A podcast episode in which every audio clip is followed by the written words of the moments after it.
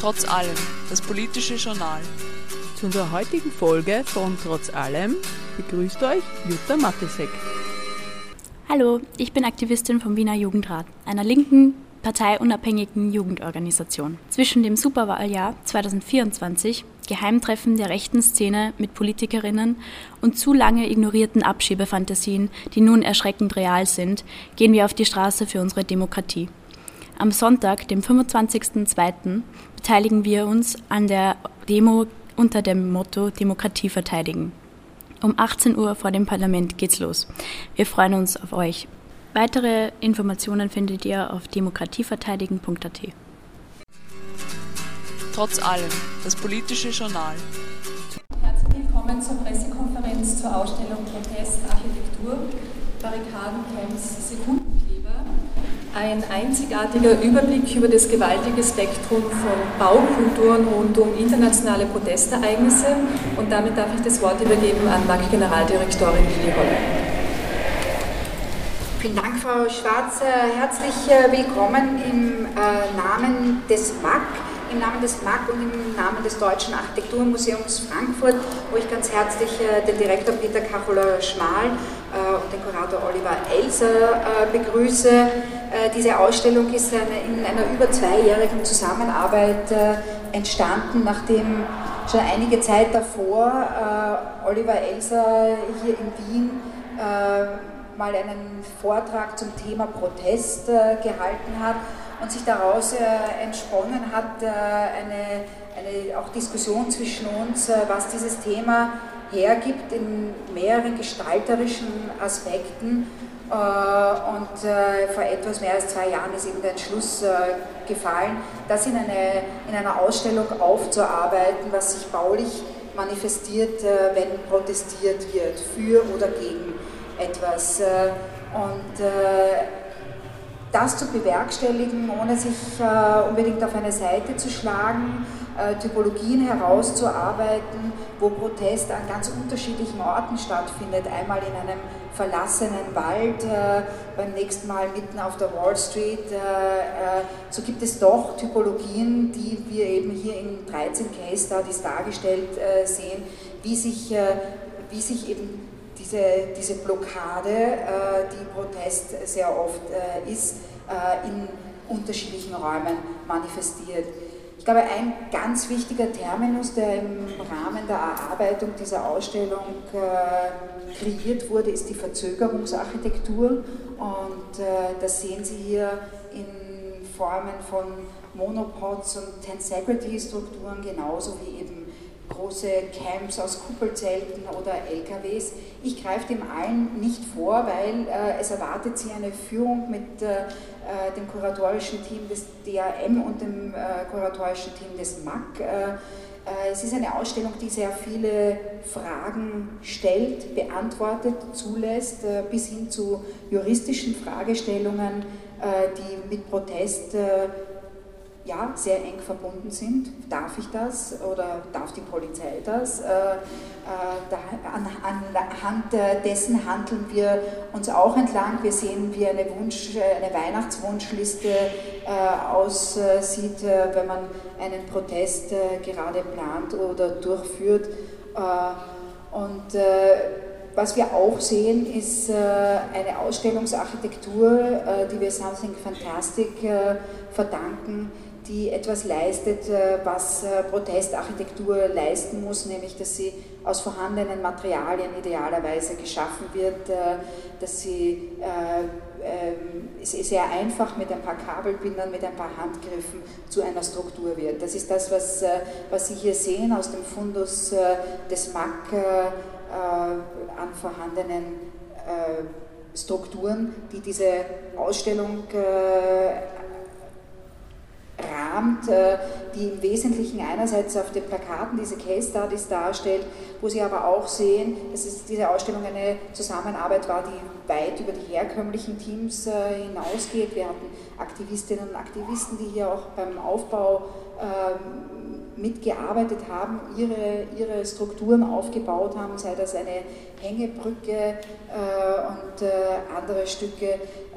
Ja, also diese Vielfalt ist hier abgebildet.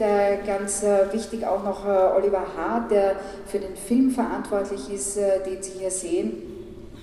Und ja, nachdem sich einige Fragen entwickeln werden, danke ich jetzt im Wesentlichen dem Deutschen Architekturmuseum für, diese, für diese wirklich tolle Kooperation, für das durch die, diese andere Brille, durch die wir in diesen mehr als zwei Jahren eigentlich geschaut haben, was sich da in der Welt um uns tut. Äh, das Protestgeschehen ist dichter geworden. Äh, es war zum Teil auch genau vor der Tür dieses Hauses äh, ein Zeltcamp, während wir Videocalls hatten in der Entwicklung dieser Ausstellung. Also ja, wenn man mal einen Blick drauf geworfen hat, sieht man Proteste vielleicht nochmal anders an, nämlich äh, mit einer Frage, die vielleicht äh, stärker denn je gestellt wird, nämlich der nach den Mitteln, mit denen man protestiert und nicht nur der Frage, wogegen oder wofür man protestiert. Also insofern ist auch der, der dritte Terminus Sekundenkleber relativ spät in der Genese dieser Ausstellung hinzugekommen und ist eine Architektur in einem speziellen Sinne. Ähm, Dank an Oliver Elser, der, der ganz maßgeblich diese Idee äh, vorangetrieben hat, äh, der äh, mit Anna-Maria Meyerhofer und Jennifer Dyke äh, das Team des DAM äh, bildet, Sebastian Hackenschmidt, der sich hinter mir versteckt, der Kurator des äh, MAC. Das Team hat außerdem einen, einen wirklich empfehlenswerten Katalog erarbeitet, der ein Lexikon äh, zu allen äh, Protestschlagworten äh, und Themen ist, den ich Ihnen sehr ans Herz äh, lege. Ähm, Something Fantastic äh, habe ich äh, erwähnt. Seitens des MAC danke ich der sportlichen Ausstellungsorganisation unter der Leitung von Mario Kojetinski, die eben einfach auch mit dem aus dem Fundus äh, äh, Tolles äh, bewirkt. Und äh, ich möchte an dieser Stelle auch noch kurz darauf hinweisen, dass unser Vermittlungsteam ein umfassendes Rahmenprogramm zu dieser Ausstellung äh, erarbeitet und vorbereitet hat, das sich sowohl an Erwachsene als auch an äh, Kinder und Gruppen wendet und ja, bei dem wir Ihnen viel Vergnügen wünschen. Seitens des MAC äh, wurde die Ausstellung von Wienerberger äh, unterstützt, das Ziegel auch ein äh, Teil des Protestes sind, äh, ähm, mag ein Beweggrund äh, gewesen sein. Wir sehen sie in Hongkong, aber wir sehen sie auch, äh, also wir sehen sie auf dem Plakat hier hinter uns, aber wir, wir, wissen, dass sie in der Geschichte immer wieder ein Teil waren. also in diesem Fall Dank von Wiener Seite an Wienerberger, aber an äh, die Wüstenrot-Stiftung und einen Bund Deutscher Kulturstiftung, die äh, die Ausstellung maßgeblich in ihrer äh, Genese gefördert haben und in der Station natürlich in Frankfurt. Ich übergebe jetzt an Peter Kachula-Schmarr. Ja, vielen Dank, Lilly Hollein. Ja, vielen Dank für die freundliche Aufnahme hier in den Hallen. Ja, es ist etwas sehr Spannendes für uns, die Ausstellung hier zu sehen und die zu vergleichen mit der, wie sie vor kurzem in Frankfurt abgebaut worden ist. Äh, völlig anders, völlig andere Räumlichkeit und ähm, eigentlich sieht sie aus wie eine ganz andere Ausstellung und das ist natürlich hochspannend. Ähm, schön, wirklich schön, es hier zu sehen in diesen lichtdurchfluteten Hallen, wie ich höre, wie sie nicht gewöhnlicherweise lichtdurchflutet sind.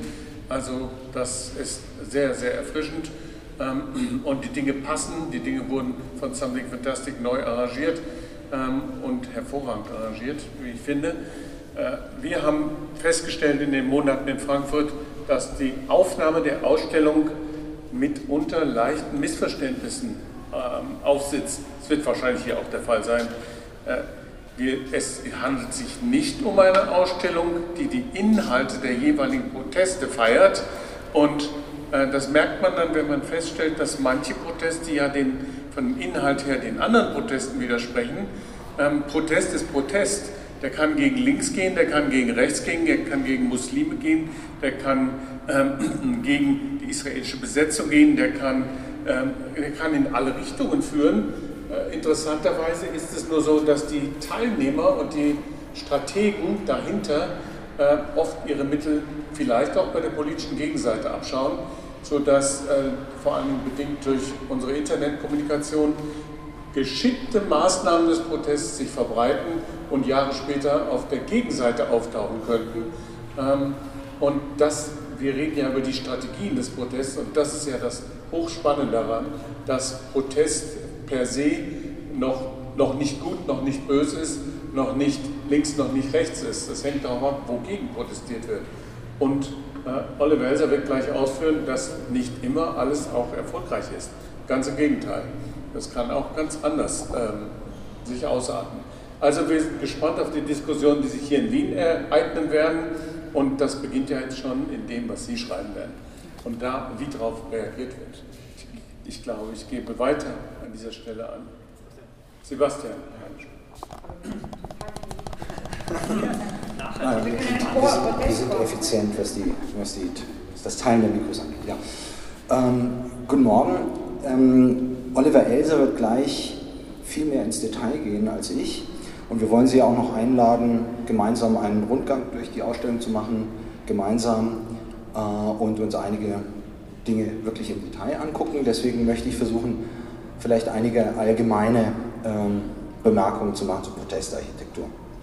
Äh, anknüpfend an das, was Peter Kaczula-Schmal gerade gesagt hat, Proteste sind politisch, Sie sind aber unterschiedlich politisch. Es gibt umweltpolitische Proteste, es gibt sozialpolitische Proteste, da geht es zum Beispiel um Menschenrechte, um soziale Gerechtigkeit. Es gibt Wirtschaftsproteste, da geht es oft gegen bestimmte Gesetze und ähm, ähm, auch gegen Korruption. Äh, und manche der Proteste, kann man schon sagen, sind regelrecht revolutionär. Also zwei der Protestbewegungen, die wir uns genauer angesehen haben, hatten den Sturz des Systems zufolge. Also das war in Kairo 2011 im arabischen Frühling der Fall, das war auch im Maidan in Kiew 2014 der Fall. Ähm, uns haben aber eben nicht die Beweggründe und auch nicht die Ziele der Proteste so sehr interessiert, wie vielmehr die Frage, wie manifestieren sich die Proteste räumlich, wie, welche Rolle spielt Architektur, wie werden Räume erobert, besetzt, verteidigt und geschützt äh, und das im Wesentlichen über die letzten 200 Jahre. Ähm, Im 19. Jahrhundert, da fängt unsere Ausstellung ja historisch an, im 19. Jahrhundert war der Modus operandi der Protestarchitektur die Barrikade. Das findet sich häufig. Und wenn Sie aufmerksam waren, schon auf dem Weg in die Ausstellung, haben Sie schon die erste Barrikade gesehen, die wir vor diesem Raum errichtet haben, praktisch im Glastrakt, im Durchgang. Das ist die sogenannte Semper-Barrikade. Ähm, Gottfried Semper, wichtiger Architekt natürlich auch für uns hier in Wien, war aber im Zuge der, achten, der Revolution 1848, die in Dresden, er war damals in Dresden, kam mit einem Jahr Verspätung dort an, hat leider auch, wie überall anders eigentlich die 48er Revolution, keinen, also war, war nicht erfolgreich, ist blutig niedergeschlagen worden, aber seine, äh, seine Barrikade, die er gebaut hat, ist nicht eingenommen worden. Von daher für uns vielleicht auch ein guter Gründungsmythos, deswegen haben wir sie an, die, an den Anfang der Ausstellung gestellt. Ähm, wichtiger als die Barrikade im 19. Jahrhundert ist für uns heute aber das Protestcamp als das wichtigste, als die wichtigste äh, Architekturform. Und diese Architekturform haben wir in der Ausstellung in 13 Case Studies beobachtet. Ich habe schon zwei genannt, Kairo und äh, ähm, Kiew. Wir haben aber auch New York dabei, wir haben Madrid dabei, wir haben viele deutsche Proteste ähm, und wir haben natürlich hier in Wien auch die Lobau. Und vielleicht, was diese Protestcamps angeht, diese ähm, unterschiedliche Gattungen, also wenn, wenn, Sie das beobachten über diese Case Studies hinweg, die sind schon sehr, sehr unterschiedlich in ihrer baulichen Struktur, in den verwendeten Materialien, äh, auch in ihrer Lokalisierung, aber vielleicht zwei Beobachtungen dazu. Während die sozialpolitischen und die wirtschaftspolitischen Proteste versuchen, sich in den Städten äh, Raum zu erobern, also auf den Hauptplätzen und vor den Regierungsgebäuden, um zu sagen, wir gehen hier nicht weg, bis unsere Forderungen erfüllt sind, sind die Umweltproteste eigentlich überwiegend ländlich geprägt, weil es gilt ja zu verhindern, dass Straßen gebaut werden, Landepisten, Heizkraftwerke, äh, Tunnelausgänge. Es gilt zu verhindern, dass Wälder gerodet werden oder ganze Dörfer im Tagebau verschwinden. Das heißt, Da fällt einem natürlich schon auf, das sind sehr strategische Überlegungen, die diese Protestarchitektur bewegt. Und ähm, mit dem Wort Strategie ist vielleicht auch das Element benannt, was, glaube ich, das Zentrale, also für mich ist das ein Nachdenken über Protestarchitektur das zentrale, der zentrale Begriff. Wir legen ja hier im MAC, wenn wir über Architektur nachdenken, mit unseren klassischen Ausstellungen immer eher einen ästhetischen Blick. Also ich sage jetzt mal Ausstellungen über Josef Hoffmann, Otto Wagner, Josef Frank. Da geht es um die Neubewertung, aber auch um die Einordnung von formalen gestalterischen Innovationen und Entwicklungen innerhalb der Architekturgeschichte. Diese Ausstellung öffnet den Blick für sowohl die strategischen als auch für die symbolischen Aspekte von Architektur. Abschließend vielleicht noch zwei Beispiele. Also für uns, auch das ist ja schon benannt worden, Lili Holland hat es gesagt. Äh, Gesellschaftspolitische Themen werden wir schon auch öfters behandelt. Na, natürlich, also auch unsere klassischen, in Anführungsstrichen, Architekturausstellungen haben natürlich immer dezidiert einen gesellschaftspolitischen Hintergrund. Aber ähm, das ist jetzt hier natürlich nochmal sehr in den Vordergrund gerückt. Und ähm, Du hast ja gerade schon gesagt, Lili, äh, die Verzögerungsarchitektur, ein ganz für, für Österreich und für Deutschland ist die Höhe von 2,50 Meter ganz, ganz entscheidend. Wenn sich Protestierende auf ihren Architekturen, die sie gebaut haben, über 2,50 Meter befinden, dann muss die Polizei mit Spezialkräften anrücken, äh, um gesichert, sie müssen sich selbst sichern, aber sie müssen auch die Protestierenden, wenn sie diese Architekturen räumen wollen, müssen sie also gesichert sein. Es ist aufwendig, das zu tun. Ähm, das heißt, die Architekturen haben auch den strategischen Hintergrund, eben die Räumung zu verzögern, so weit wie möglich hinauszuzögern. Die Architekturen haben auch einen ganz dezidiert symbolischen Charakter und da ist eines der schönsten Beispiele bei uns in, in Wien, die Pyramide. Da geht es ja nicht nur darum, nochmal zu zeigen, ähm, äh, was an einem bestimmten Ort, der von den Protestierenden die Wüste genannt worden ist, weil für die Bauvorhaben der, des Lobautunnels schon eine, eine, eine, Baufläche vorgesehen war, die ist mit Planierraupen eigentlich zerstört worden. Das heißt, die ist von den Protestierenden die Wüste genannt worden. Ähm, und die angemessene Architektur für die Wüste, um genau diesen Gedanken zu versinnbildlichen, ist eben die Pyramide. Ne? Ähm, sozusagen sehr kurzgeschlossen, aber auch sehr wirksam in der medialen Auswirkung und in der, ähm, die Pyramide ist ja sowas wie das Signet der Bewegung geworden, äh, die einfach diesen Gedanken äh, der Verwüstung, die uns unter Umständen auch dann droht, wenn das Klima weiter, äh, also die Temperaturen sich weiterentwickeln, dann droht uns unter Umständen hier auch eine Versteppung und eine Verwüstung. Also das ist genau der Gedanke, den diese Pyramide Ausdruck gegeben hat. Jetzt bin ich aber doch schon ziemlich ins Detail gekommen ähm, und bevor ich jetzt an Oliver Elser übergebe, möchte ich Ihnen noch ein paar Leute kurz vorstellen, die hier in der Ausstellung sind. Vielleicht wollen Sie sich mit denen auch unterhalten, vielleicht kommen die auch zu Wort bei unserem Durchgang durch die Ausstellung. Äh, Stefan Mörsch ähm, hat ein wunderbares Hängemodell äh, aus dem Hambacher Wald gemacht. Frodo Pier Todde ist da. Die haben Architekturen, eine, eine Brücke gebaut hier für uns. Ähm, Oliver Hart ist schon genannt worden, hat einen Film gemacht, speziell für die Ausstellung. Oliver Ressler wollte kommen, ist, ist gerade gekommen. Von ihm läuft ein Film über die Lobau dauerhaft in der Ausstellung. Wir machen auch im Rahmenprogramm noch einen Filmabend mit ihm.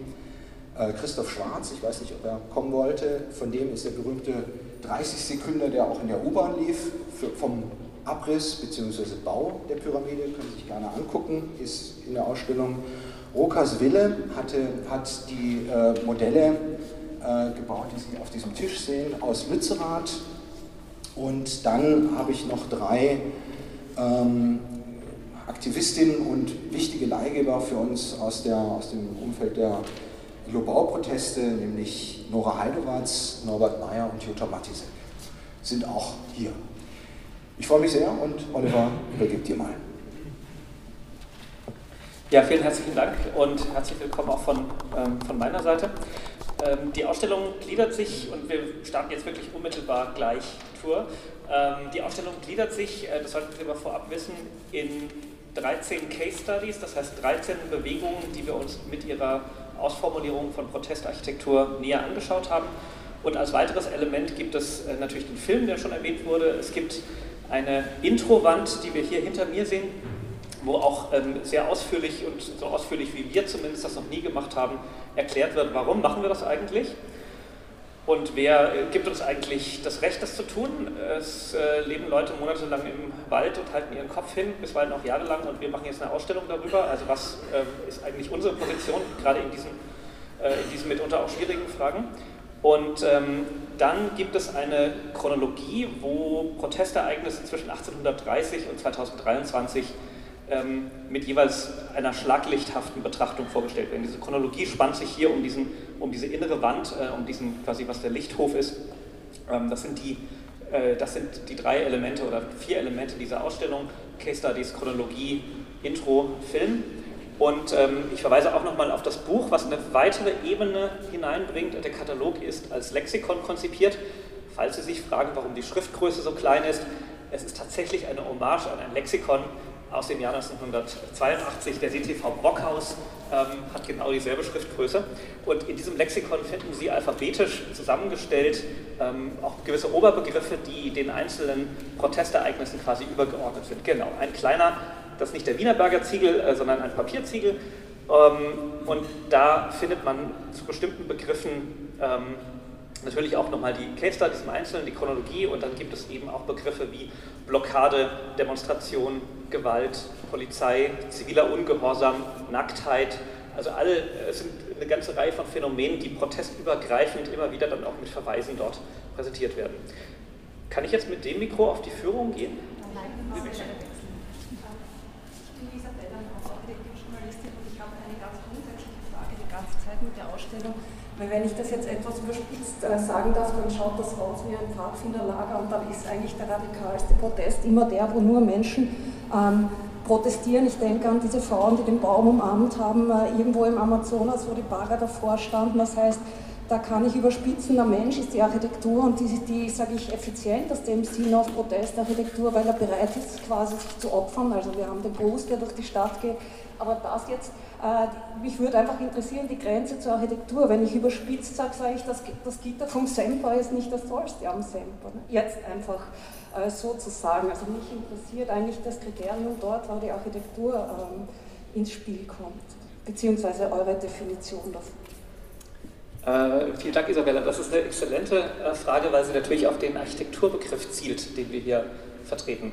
Ähm, und äh, da ist es ganz wichtig, sich äh, diesen Untertitel der Ausstellung äh, nochmal vor Augen zu halten, Barrikaden, Camps, Sekundenkleber.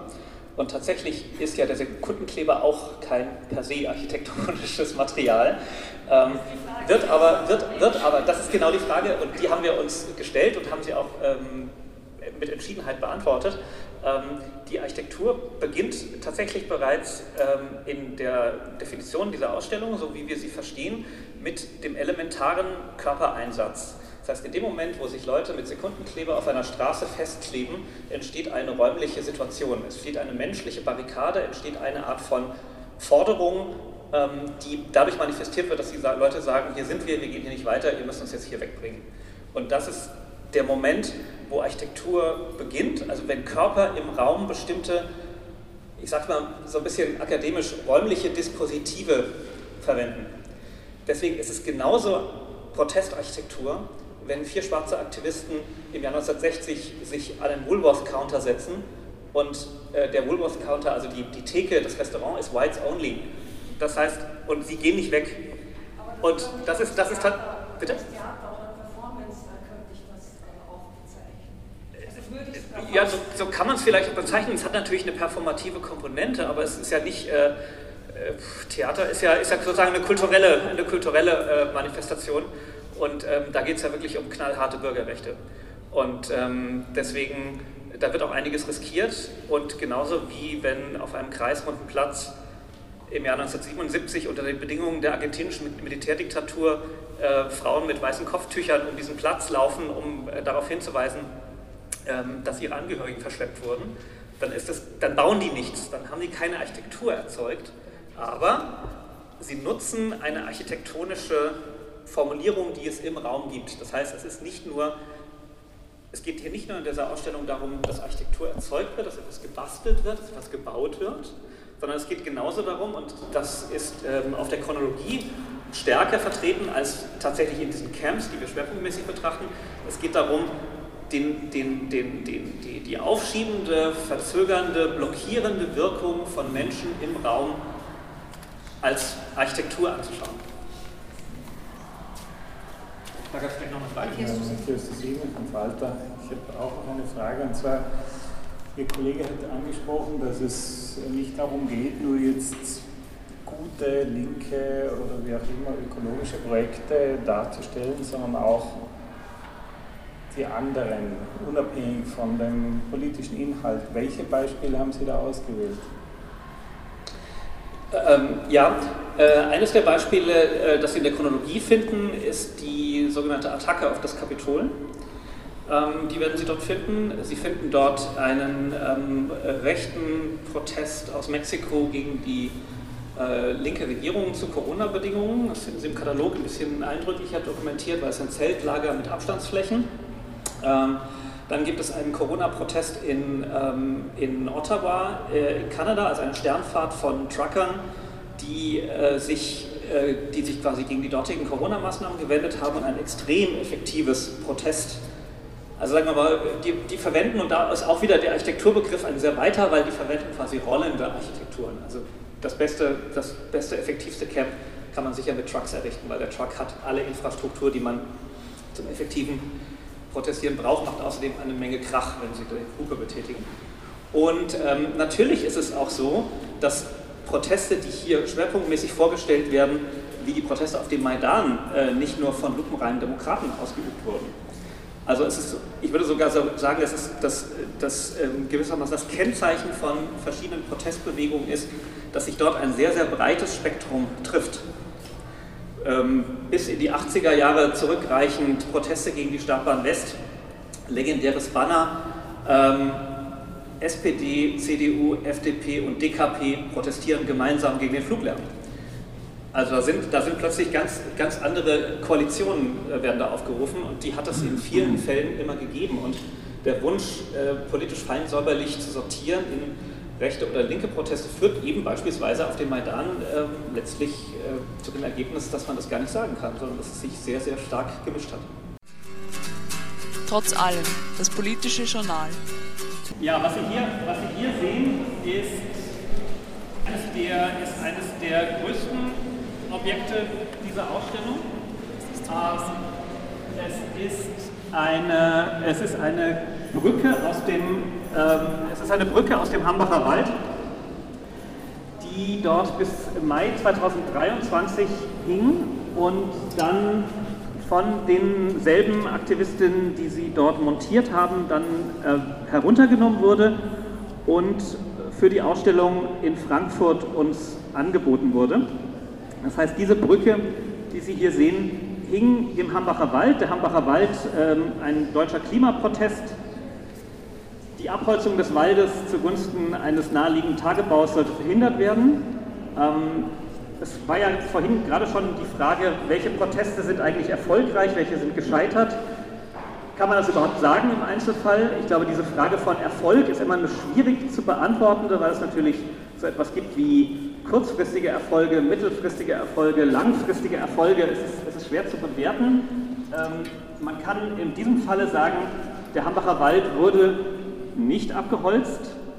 Ähm, die Proteste waren auf eine Weise erfolgreich, auch wenn es dem Wald momentan nicht sehr gut geht, weil direkt daneben dieses riesige Tagebauloch, ich weiß nicht, ob Sie sich sowas schon mal im Detail angeschaut haben, Sie können da die Wiener Innenstadt locker reinpacken in ein 300 Meter tiefes Loch, in dem Braunkohle abgebaggert wird. Und Rings um, diesen, rings um dieses Tagebauloch gibt es Pumpstationen, die senken den Grundwasserspiegel, deswegen ist der Wald tendenziell in seiner Zukunft bedroht. Also man kann sagen, ja, er wurde nicht abgeholzt, aber es geht ihm unter den Bedingungen von nach wie vor stattfindendem Braunkohletagebau nicht besonders gut. Diese, diese Brücke hier, ähm, diese Brücke hier hatte verschiedene Funktionen und wichtig für den Kontext dieser Ausstellung ist, dass diese Brücke nicht nur als Verkehrsmittel dient, das zwischen den, ähm, zwischen den Baumhäusern ähm, ein Hin- und Hergehen ermöglicht, sondern diese Brücke ist wie auch die Baumhäuser, die von dieser Brücke verbunden werden, eine Struktur, die quasi für die Polizei in gewisser Weise tabu ist bei Einsätzen. Das heißt, die Polizei hat, um sich nicht selbst in Gefahr zu bringen, indem man auf dieser Brücke herumklettert, die hat die Einsatzregeln, dass man solche Strukturen so räumen muss, dass man sich eine eigene Form von Infrastruktur aufbaut. Das heißt, in solchen Fällen muss die Polizei mitten im Wald mit Teleskopkränen, mit Plattformen, mit ähm, allem möglichen Gerät anrücken, muss natürlich erstmal Wege durch den Wald planieren, ähm, damit die Fahrzeuge aufgestellt werden können und versucht dann, diese Strukturen zu räumen. Das heißt, das, was man hier sieht, diese Brücke ist ein quasi Ideal, ein Idealbild von dem, was wir Verzögerungsarchitektur nennen. Das heißt, das ist eine Architektur, die sich vielleicht, äh, die sich äh, im Unterschied zu einer klassischen Barrikade vielleicht nicht in der, in der Vorstellung ähm, hingibt, man könnte etwas dauerhaft und äh, auf lange Zeit verteidigen, aber zumindest wenn es, zum, wenn es, zum, wenn es zur Räumung kommt, sind es Architekturen, die ähm, daraufhin konzipiert sind, diese Räumung so lange wie möglich herauszuzögern. Und warum? Ähm, weil natürlich ein langes Herauszögern die Möglichkeit bietet, dass man äh, dort andocken kann, äh, dass andere Leute sich solidarisch erklären und dass ähm, natürlich diese Proteste auch Zulauf bekommen. Das habe ich gerade von unserem Direktor den Hinweis bekommen. Äh, möchte jemand aus dem Team der Aktivistin dazu was sagen? Ist das korrekt? Oder also sonst würde ich, gebe ich gerne das Mikro weiter. Danke, Oliver. Ich finde find eigentlich wenig muss ich hinzufügen zu dem bereits Gesagten. Das ist insofern ähm, besser zusammengefasst, als ich es hätte selber tun können. Aber wir sehen ja hier nicht nur eine Brücke, sondern sie hat drei Wege. Das ist ja, das ist ja etwas Spezielles. Das hat keinen Kunstwert für uns damals gehabt, sondern tatsächlich einen effizienten Wert. Wenn wir wollten mehrere Bäume verbinden, um schneller unterwegs zu sein, das ist sonst immer sehr aufwendig, ne? runter, rüber, hoch oder es kostet alles Zeit im Leben. Und ähm, drei Bäume zu verbinden war tatsächlich leichter auf diese Weise als mit drei Brücken. Das ist äh, eine Kleinigkeit, die ich vielleicht der modernen Architektur hiermit mitgeben kann, wie eventuell zukünftig auch gedacht werden kann, eben nicht viereckig. Danke. Nur weil ich gerade äh, ja auch die strategischen ähm, Aspekte dieser Verzögerungsarchitektur ähm, so hervorgehoben habe. Aber an dieser Stelle muss man, glaube ich, wirklich auch nochmal sagen, auch das Ästhetische ist hier ganz, ganz wichtig. Das sieht man einerseits wunderbar im Modell, aber natürlich auch die Brücke, die spricht für sich. Ne? Das ist jetzt wirklich, also ich glaube, kann man schon sagen, das ist Architektur. Ne? Also das ist ne? ästhetisch. Ja, und wozu diese, also wie diese Brücke im Wald eingesetzt war, das sieht man, das sieht man dann wiederum an diesem 1 zu 10 Modell, das Stefan Mörsch, der winkt jetzt auch mal ganz kurz, Stefan winkt mal. Stefan Mörsch ist Künstler und ähm, von ihm stammt, stammt dieses Werk. Äh, Stefan beschäftigt sich in seiner, in seiner Arbeit äh, sehr stark mit Modellen und in diesem Fall hat er ein, ähm, eine, ein Baumhausdorf auch aus dem Hambacher Wald, was im Jahr 2018 geräumt wurde, im Maßstab 1 zu 10 akribisch bis zu jedem Knoten nachgebaut, äh, wobei hier die Bäume natürlich rausgenommen sind. Also Sie sehen, wenn Sie näher treten, sehen Sie immer so leere Schlaufen und das sind die Stellen, wo die Bäume mit Seilen umwickelt wurden. Das heißt, man hat die Bäume quasi für, für den Modellbau rausgenommen und Sie sehen hier schon auch einige spezielle Stellen. Ich will nur auf eine Stelle hinweisen. Sie sehen hier bei diesem einen Baumhaus sehen Sie zwei Autoreifen unten dran. Und eigentlich würde ich jetzt bei jeder Führung noch fragen, na, was glauben Sie denn, wozu die Autoreifen da sind? Ähm, dann sagen die Architekten immer, das sind Dämpfungselemente und sowas. Ähm, es ist bitte? Äh, nein, es, es, ist ja, nein, nein, es ist nicht geschwommen. Es ist ja, ähm, ähm, das ist ja tatsächlich auch in der, in der Höhe maßstäblich. Das heißt, äh, wenn wir das hier sehen, reden wir wirklich von einer Baumhaussiedlung, die am höchsten Punkt, und das ist diese, dieser, ähm, dieser, äh, diese Art Monopod-Ausguck auf 40 Meter hoch geht. Das heißt, ich bin in so 1,80, das heißt, wir sind hier ungefähr bei zwei Metern Höhe, ähm, also hoch in den, also bei, bei 20 Metern Höhe, das heißt hoch in den Baumkronen. Und diese Autoreifen waren mit äh, Beton gefüllt und es gibt ähm, zwei Stahlrohre darin. Und es ist ein sogenanntes Lock-on-Device, das heißt, man kann sich da anketten. Also man kann sich, man kann da hineingreifen, kann sich anketten mit Handschellen in dieser Betonstruktur. Und Sie werden dann später drüben sehen bei den Exponaten, die aus Wien ergänzt werden konnten, dass äh, wir auch so ein Lock-on-Device hier drüben in der Ausstellung präsentieren können. Nein, das war nicht das, das ist auch ein äh, äh, sehr guter Hinweis. Das ist nicht das ganze Camp, das ist eines von mehreren, von etwa einem Dutzend Baumhausdörfern. Also im Hambacher Wald gab es ungefähr ein Dutzend, ein Dutzend, grob gesprochen, äh, solcher Barrios, also Baumhausdörfer, und das ist eines das ist das äh, sogenannte Beach Town, wobei Beach nicht Strand, sondern äh, Buche heißt. Und das äh, Buche. Und das war, das war ähm, so effektiv, dass es insgesamt, kann man sagen, drei Wochen lang nicht durch die Polizei geräumt werden konnte, weil die jedes Mal, wenn, man, wenn, die, wenn die Polizeieinheiten morgens angerückt sind, hatte sich das auch ein Stück weit wieder verändert. Das heißt, es wurde auch sehr, sehr taktisch und sehr, sehr kleinteilig ähm, in der Architektur reagiert. Ja, und wenn Sie sich, wenn Sie sich fragen, wie es denn eigentlich im Wald, äh, wie es denn im Hambacher Wald aussah, wie dort Leute gelebt haben, ähm, auch was es dort für Infrastruktureinrichtungen gibt, das sehen Sie hier auf der ersten Case Study. Also Sie ahnen, wie lange die Führung dauern kann. Wir haben 13 Case Studies, wir sind jetzt gerade bei Case Study Nummer 1. Äh, Sie sehen das hier an diesen, an diesen Postern. Sie sehen auch, dass es da ähm, heute noch, das heißt, dieses eine Poster, wo der Mensch in der Küche kocht, ähm, das ist eine Küche, in der ich selbst schon kochen durfte. Ähm, das Bild ist, im, ist, ist kein Schreibfehler, ist tatsächlich im März 2023 aufgenommen. Das heißt, im Hambacher Wald gibt es auch immer noch Baumhäuser. Es sind immer noch Menschen, die dort im Wald leben. Ähm, aber das meiste Material, was Sie hier sehen, ist aus dem äh, Zusammenhang der Räumung 2018. Sie haben äh, diese Case Study wird immer so präsentiert, dass Sie quasi einen einführenden Text haben da drüben, dass Sie diese, in dieser großen äh, Schrift Stimmen aus der Bewegung haben, also Leute, die dabei waren, sprechen, genauso hier drüben. Und es gibt dann immer analytische Zeichnungen zu jeder Case Study, wo man erfährt, okay, wie war das im Raum situiert, was hatte das für eine Struktur, welche besonderen architektonischen Elemente hatten das. Ähm, Stichwort Küche. Ähm, der Räumungseinsatz gegen den Hambacher Wald im Jahr 2018 war dadurch begründet, dass es sich angeblich um Einfamilienhäuser in den Bäumen handelt, ähm, die keine Baugenehmigung haben. Die Küchen haben äh, mit Gasanschlüssen und Stromverbindungen, die abbrennen könnten. Es gibt nicht genug Fluchtwege und Rettungswege. Das heißt, die Polizei hat quasi argumentiert mit Gefahr im Verzug, man müsse die BesetzerInnen vor sich selber schützen. Ähm, dass das vorgeschoben war, hat dann kurze Zeit später auch ein deutsches Gericht erkannt und hat den Räumungseinsatz erstmal ähm, erstinstanzlich für äh, unzulässig erklärt. Da waren aber schon diese ganzen Baumhäuser der ersten Besetzungsrunde waren dann schon abgeräumt. Und es kam dann zu einer zweiten Besetzungswelle ab 2019 und im Zuge dieser zweiten Besetzungswelle ist auch die Brücke hier entstanden. Jetzt gebe ich äh, meiner Kollegin Anna-Maria Meyerhofer das Mikro für ähm, ein paar Worte zu den Zeichnungen, die Sie dort hinten an der Wand vor sich sehen. Ja, hallo auch von mir. Ähm, wir gehen einmal noch um diesen äh, Exponatetisch rum. Ähm, diese Analysezeichnungen ähm, haben wir angefertigt, um Protestcamps nochmal auf eine andere Art zu verstehen.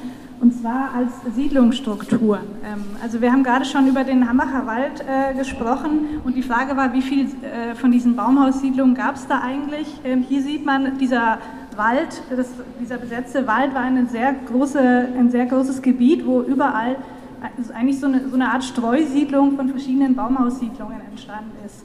So, und andere Protestcamps ähm, manifestieren sich dagegen ähm, sehr, sehr anders. Ähm, wir haben natürlich einerseits die, die Platzbesetzungen, ähm, zum Beispiel den Maidan in Kiew, aber auch ähm, den Tahrir Square in äh, Kairo, wo eben städtische, innenstädtische Plätze besiedelt werden, sehr, sehr dichte Siedlungen entstehen und teilweise aber auch ganze Städte in, de, in, Stadt, also Städte in, de, in der Stadt äh, entstehen, die dann auch sogar mit äh, Barrikaden äh, befestigt werden. Also es entsteht eigentlich wie ein eigenes Gebiet, wo, wo es auch Eingangskontrollen gibt, eben auch eine komplett andere Architektur. Wir werden später noch sehen, die natürlich sich auch äh, daraus entwickelt, wie auf die Proteste jeweils reagiert wird. Also ähm, eben, wir haben schon viel über Verzögerungsarchitektur gehört. Das ist natürlich eine Architektur, die entsteht, wenn ähm, die körperliche Unversehrtheit der Protestierenden zu jedem Zeitpunkt gewährleistet werden muss, wie es in Deutschland und in Österreich der Fall ist. Ähm, wenn die Polizei Protestcamps angreift, dann entstehen komplett andere Architekturen, nämlich teilweise sehr, sehr hohe Barrikaden. Und das können wir zum Beispiel eben in Kairo und im Maidan sehen.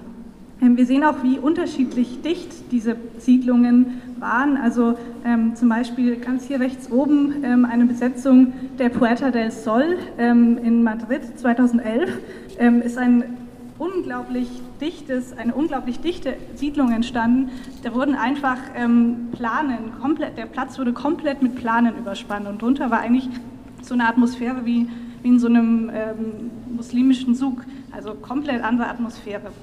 Was wir auch ähm, ähm, noch für uns so verstehen wollten, ist, welche Art von Architekturen entstehen eigentlich in Protestcamps. Eben, wir haben schon über die Verzögerungsarchitekturen gesprochen, die Türme sind, wo es in die Höhe geht, eben diese 2,50 Meter Regel. Ähm, es werden auch ganz oft einfach mobile Architekturen an den Ort des Protests gebracht, also Zelte, ähm, aber auch eben Traktoren zum Beispiel. Wir haben vorher schon von den Trucker-Protesten gehört. Und manchmal eben, wir sehen die Brücke hier, entstehen ähm, aber auch Architekturen, die über so einfache Selbstbauarchitekturen eigentlich hinausgehen, nämlich was wir als Ingenieurinnenhafte Bauten bezeichnen würden. Also eine, eine Y-Brücke, die drei Bäume verbindet ähm, oder eben ein riesiges Zeltdach wie, wie in Madrid, aber auch ein Hängebaum das an einem Punkt äh, in den Baum eingehängt wird ähm, oder grundsätzlich auch die Baumhäuser, die ähm, oft zwischen, zwischen die Baumkronen eben in die Höhe, 20 Meter Höhe eingehängt werden. Haben Sie sich gefragt, wie hoch der Anteil von Architekten und Ingenieuren ist bei diesen, die werden ja, hätten eigentlich das Know-how praktisch. Ja, ja, genau. Das war natürlich eine Frage, die wir uns immer gestellt haben und die wir auch immer gefragt haben. Und die Antwort war oft, ja, also es, gab, es gibt immer wieder natürlich Leute, die, die gewisse bautechnische Vorkenntnisse mitbringen. So. Und dieses Know-how, das verbreitet sich natürlich zwischen verschiedenen Protestcamps, aber auch, wir haben, wir haben eben ein, äh, im, im, Katalog auch einen Artikel zu Handbüchern, weil auch zum Beispiel über Handbücher dieses Wissen dann wiederum weitergegeben wird. Aber tatsächlich haben wir auch eine ähm, Kategorie hier ähm, äh, eingeführt, die äh, Entwürfe von PlanerInnen. Wir haben schon vorher von der Pyramide gehört. Ähm, hier hat sich jemand beteiligt, der tatsächlich planerische Vorkenntnisse hatte. Ähm, und wir haben tatsächlich, da werden wir auch noch vorbeikommen, ein Protestcamp, was von vier Architekten entworfen wurde. Ein Masterplan wurde entwickelt und ein, ein Bautyp, ein, ein, ein A, eine A-Frame-Hütte entwickelt, die vorfabriziert und vor Ort eigentlich nur noch zusammengesetzt wurde. Ja, und ergänzen möchte ich noch, dass es, ähm, dass es noch ein weiteres Camp gibt, nämlich das Beispiel aus Brasilien von der ähm, Bewegung der Landlosen bzw. Wohnungslosen MTST.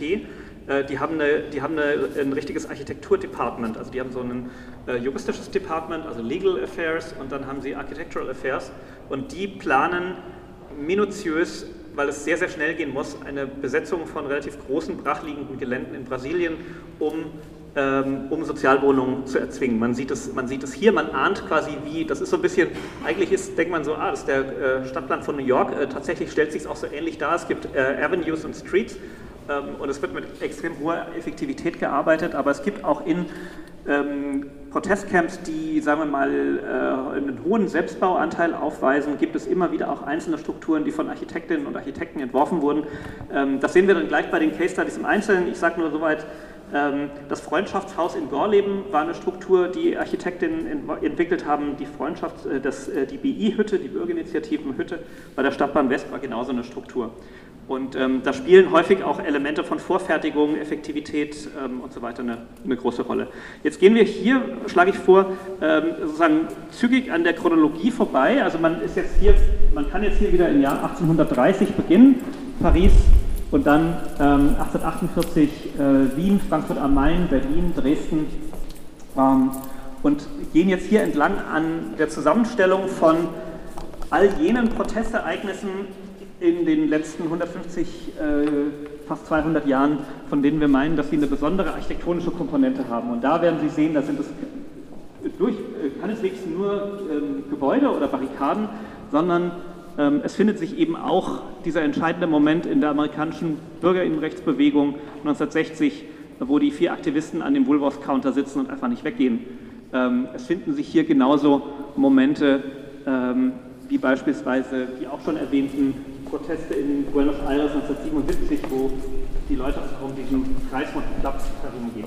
Ja, wir kommen jetzt in den Bereich, wo die Ausstellung etwas dichter wird und etwas mehr Case Studies zusammenkommen. Es gibt die Pharma-Proteste in Indien, eine extrem effektive Besetzung über ähm, äh, Monate von drei Autobahnenzubringern ähm, im Umfeld von Delhi. Es ging um, es ging um die Proteste von Bäuerinnen und äh, Bauern. Das heißt, es war die Frage von äh, garantierten Agrarpreisen und die haben ihre Traktoren und Anhänger in eine Form von rollender Siedlung verwandelt. Das heißt, die haben sich eigentlich Wohnwagen auf, ähm, Wohnwagen auf äh, landwirtschaftlichen Anhängern errichtet und haben damit diese Autobahn blockiert und es ist ein weiteres Beispiel einer erfolgreichen Protestbewegung, weil die haben die Regierung tatsächlich dazu gebracht, diese Agrarreformpläne aufzugeben.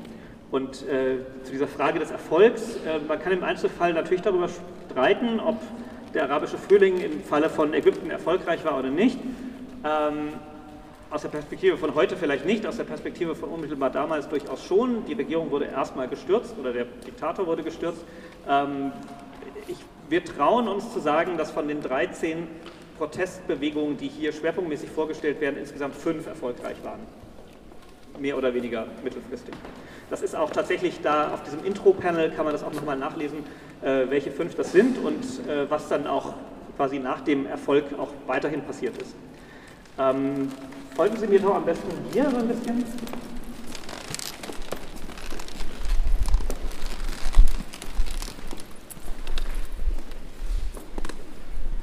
Das heißt, was Sie hier vielleicht, also was Sie sicherlich beim, beim Eingang gleich schon gesehen haben, ist dieser Lützerath Baukasten. Das heißt, was hier ausgebreitet ist, hier drüben sind lauter, lauter Bau, Bauteile, die quasi alle von uns zu Hause haben, die auf einer großen Wunschliste standen, die äh, von den Menschen aus dem Camp in Lützerath äh, vor Weihnachten äh, quasi auf den Wunschzettel äh, zu Weihnachten gesetzt wurden.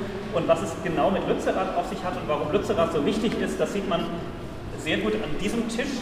Äh, der Künstler Rokas Wille aus äh, Karlsruhe hat hier in unserem Auftrag alle sogenannten Bodenstrukturen dokumentiert, die in Lützerath gebaut wurden. Lützerath ist auch eine deutsche Klimabesetzung. Es geht auch um den Protest gegen einen Braunkohletagebau. Das heißt, dieses Camp in Lützerath befindet sich in unmittelbarer Nähe zu einer Braunkohletagebaugrube. Der Bagger steht direkt nebenan. Und da Lützerath so klein ist, also jetzt eine sehr geraffte Zusammenfassung, aber ähm, da Lützerath so klein ist, war bereits nach kurzer Zeit jeder Baum besetzt. Das heißt, an jedem Baum hing bereits ein Baumhaus. Da die Energie aber so groß war von den Leuten, die sich da anschließen wollten, die da mitmachen wollten, die dort auch wirklich bauen wollten, kam es dazu, dass weitere Strukturen auf dem Boden gebaut wurden. Und was Sie hier sehen, sind quasi Baumhäuser ohne Baum. Also wir nennen sie Baumhäuser ohne Baum, weil sie eigentlich genau dasselbe leisten, was ein Baumhaus auch leistet, nämlich sie haben eine bestimmte Höhe. Es sind ja vorwiegend Pfahlbauten, was Sie hier sehen. Das ist nicht deswegen, weil die Wiese so matschig wäre, sondern ähm, die schon angesprochene 2,50 Meter Regel, ab der ein Polizeieinsatz zumindest mal verlangsamt und verkompliziert wird, die wurde hier bei sämtlichen Gebäuden angewendet. Das heißt, all diese Gebäude so konzipiert, dass entweder die Aufenthaltsbereiche ähm, über dieser Höhe sind oder zumindest die Dächer. Das heißt, man sieht dann auch drüben auf den Postern diesen Moment, wo die Polizei bereits auf dem Gelände ist und auf fast allen Dächern sitzen Aktivistinnen und ja, ähm, harren der Dinge, die da kommen. Es gibt hier ein, ein besonderes Gebäude, der sogenannte Tower. Ähm, der Tower ist nicht nur einfach das höchste Gebäude mit einer Höhe von 15 Metern, sondern der Tower war tatsächlich auch der zentrale Punkt einer gewissen strategischen Überlegung innerhalb dieses Camps. Äh, man sieht es dann auf dem Poster da drüben auch sehr gut. Der Tower war über Stahlseile mit den anderen Baumhäusern verbunden und man konnte von dem Tower aus durch die Luft kletternd die anderen Baumhäuser erreichen. Ähm, außerdem gab es im Tower eine Küche und der Plan war, dass im Falle der Räumung, wenn die Polizei bereits am Boden ist und man sich nicht mehr frei bewegen kann, dass aus dem Tower heraus dann die umliegenden Strukturen versorgt werden können. Das heißt, es ist quasi die Gemeinschaftsküche, wo das Essen dann durch die Luft, eine Luftbrücke, könnte man sagen, ähm, eine Luftbrücke zu den Baumhäusern und es gab äh, tatsächlich den, in einem Fall den Moment, dass ein Baumhaus bereits von der Polizei geräumt wurde, aber dann wieder besetzt werden konnte durch den Tower. Also dass Leute einfach dann über die Stahlseile dorthin geklettert sind und das Baumhaus wieder in Besitz genommen haben. Wir wechseln jetzt so am Film vorbei. Der Film ist, wird in der Ausstellung äh, mit Ton laufen. Wir haben ihn jetzt ein bisschen runtergedreht für die Führung. Der Film ist von Oliver Hart, da steht er äh, Filmemacher aus Frankfurt ähm, und äh, wir haben äh, mit ihm eng zusammengearbeitet, diesen, diesen Film zu, äh, zu entwickeln und er hat vorgeschlagen, eine quasi fünfaktige, äh, fünfaktige Struktur in diesem Film aufzunehmen. Äh, die Leute versammeln sich, die Leute bauen, die Leute leben, sie leisten Widerstand und letztlich werden die meisten dieser Camps geräumt. Und innerhalb dieser fünfaktigen Struktur gibt es dann aber sehr viele Szenen, die auch eine motivische Gemeinsamkeit zwischen diesen Camps herstellen. Also was, was, was passiert eigentlich in diesen Camps, wie wird dort gelebt? Und ich würde sagen, äh, gerade für Architekturausstellungen, ähm, bei denen es ja oft immer die Frage ist, wo ist eigentlich das Leben greifbar in solchen Ausstellungen, dann ist der Film von zentraler Bedeutung, weil Sie dort, denke ich, sehr gut sehen, was es jeweils für Atmosphären gab, äh, nicht nur in den Camps, sondern auch wie die politischen Rahmenbedingungen aufgeladen waren. Also wenn Sie dort sehen, wie die Berkut-Einheiten über den Maidan stürmen, dann wird Ihnen klar, wie der Protest dann auch letztlich geendet hat, nämlich mit sehr vielen Toten. Gehen jetzt an dem Film vorbei und, und jetzt kommen wir zu einem, äh, zum letzten Kapitel, Lobau bleibt. Ich übergebe jetzt gleich nochmal an Sebastian Hackenschmidt. Ähm, aber nicht ohne selber nochmal zu sagen, wie froh ich bin, dass wir dieses Objekt hier in Wien dazu bekommen haben zu der Ausstellung, diese sogenannte Tensegrity-Struktur, die gab es in Frankfurt nicht, allein weil wir überhaupt nicht solche ähm, bombastisch hohen Räume hatten dort. Und ähm, was es damit auf sich hat, Sebastian? Ja, ähm, die Lobau-Bewegung ist ja eine sehr vielfältige und eigentlich auch eine langjährige Bewegung. Das, wem sage ich das? Den Wienern hier, den Wienern und Wienerinnen. Ähm, und es sind relativ viele äh, unterschiedliche Gruppierungen auch an der Bewegung beteiligt. Das heißt, wir haben Greenpeace, wir haben Extinction Rebellion, von denen haben wir übrigens die, diese Ten-Secretary-Struktur bekommen. Ähm, Robin Foods, Fridays for Future, diverse lokale äh, Ortsgruppen. Ähm, über diese Vielfalt, die diesen Protest, also diese Protestbewegung eigentlich ausmachen, haben wir da hinten auch eine ganz schöne Übersicht. Ähm, da sind einfach verschiedene Plakate, Flyer, Wurfzettel, ähm, die auch über die Inhalte nochmal noch mal, äh, genauer Auskunft geben. Ähm, wenn Sie, ich weiß gar nicht, ob Sie durch unsere Säulenhalle gekommen sind, da ist das größte Exponat der Ausstellung auch zu sehen. Wenn Sie es noch nicht gesehen haben, dann vielleicht im Rausgehen. Ähm, wir haben uns bei der Case Study über die Lobau eigentlich auf ein Objekt eben konzentriert. Ich habe es ja heute äh, äh, schon vorher äh, genauer benannt, eben diese Pyramide. Da ist auch das Modell besonders, während die meisten Modelle, die da entstanden sind, ja anhand von Fotografien ähm, sozusagen eine solche Situation auch im Maßstab 1 zu 10 rekonstruieren und abbilden, ist das eigentlich eher so eine Art Anschauungsmodell. Man sieht also, da drüben steht das Modell, man sieht sehr gut, wie die Pyramide äh, gebaut worden ist und welche äh, also man, wir, wir, kriegen sozusagen Einblick nicht nur ins Innere der Pyramide, sondern auch äh, in ihre bauliche Struktur. Wir sehen, sie ist winterfest gemacht worden. Das war ja das ganz Entscheidende auch, dass da Leute äh, überwintern sollten. Ähm, um das Ganze zu kontextualisieren, ich habe hab schon gesagt, da ist dieser schöne 30 Sekünder, der die Zerstörung der Pyramide ironisiert und daraus eigentlich so ein ironisches Aufbauvideo der Pyramide macht. Das lief kurzzeitig mal in der U-Bahn und Oliver Ressler hat eben einen längeren Film, der geht fast eine Stunde, läuft auch im Loop, ähm, ähm, lohnt sich den wirklich anzugucken. Auch das gibt einen guten Einblick in die, in die Bewegung und die Art und Weise, wie auch, muss man auch sagen, ich habe ja vorhin gesagt, es gibt einen strategischen, einen symbolischen Gehalt dieser Architektur. Vielleicht muss man hier auch nochmal den utopischen benennen. Also äh, diese Protestcamps haben eigentlich auch einen utopischen Gehalt, da wird auch ein soziales Miteinander exerziert. Es ist nicht nur, dass sie sich für bestimmte Inhalte, die uns vielleicht sogar auch mal utopisch erscheinen mögen, wie zum Beispiel die Rettung des Klimas. Ähm, ich hoffe nicht, dass das utopisch ist, sondern dass das irgendwie noch ein, ein real existierendes äh, Ziel ist, was es auch zu erreichen gilt, aber auch das soziale Miteinander, was in diesen Camps und um diese Camps herum exerziert wird oder ausprobiert wird, hat einen gewissen utopischen Gehalt. Das finde ich, es kommt, kommt auch in dem Film wirklich ganz gut rüber. Wir haben jetzt natürlich die Lobau-Proteste eben dann noch weiter kontextualisiert. Die Ten-Secretary-Struktur ist nicht unmittelbar dort zum Einsatz gekommen. Sie war zweimal bei Protestkundgebungen im Einsatz äh, einmal am Naschmarkt unmittelbar, da hing da auch eine Person drin, die dann ähm, polizeilich eben geräumt wurde. Das ist eben, wie schon beschrieben, eine sehr aufwendige Sache. Und dann hat die Polizei nach der Konfiszierung der Struktur auch die Drahtseile zerschnitten.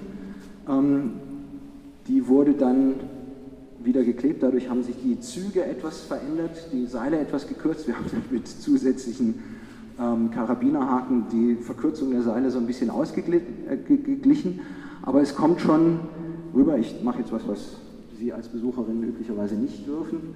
Also es ist eine sehr beeindruckende Zugdruckstruktur, äh, die stabil genug ist, um eine oder zwei Personen oben können sie sich einhängen mit, mit äh, Karabinern, Klettergurten ähm, und sind dadurch natürlich dadurch über diesen 2,50 Meter und macht es natürlich sehr aufwendig, ähm, so eine Struktur, wenn sie eben wo steht, zu räumen. Das schöne Beispiel ist aus, den englischen, aus der englischen Protestbewegung, wo es mit zwei solcher Tin-Security-Strukturen auf einem Autobahnzubringer gelungen ist, die Auslieferung der Mörderpresse an einem Samstag vollkommen zu stoppen. Das heißt, da mussten fünf Millionen Zeitungen eingestampft werden. Deswegen ist auch vorgeschlagen worden, dass diese Architektur den Pritzker-Preis erhalten möge. Ähm, Finde ich einen bedenkenswerten, schönen Vorschlag ähm, die auch nochmal zeigt, welche Bedeutung eben Protestarchitektur haben kann. An dieser Stelle würde ich vielleicht vorschlagen, öffnen wir vielleicht nochmal, wenn Sie Zeit und Lust haben, wir haben ja doch diverse Leute da, ich nenne nochmal Oliver Ressler, mit dem wir auch im, im äh, Rahmenprogramm äh, nochmal Filme zeigen, Norbert und Jutta Matisek, Norbert Meyer und Jutta Matisek, unmittelbar aus dem Film und wollte mich bei euch auch nochmal ganz herzlich bedanken. Ich verdanke euch Kontakte, und wir haben ganz viele Leihgaben eben auch aus dem Umfeld der Proteste. Von daher ja, Lilly, möchtest du abschließende Worte sagen oder Judith? Oder ich bedanke uns nochmal sehr herzlich für Ihr Kommen. Danke,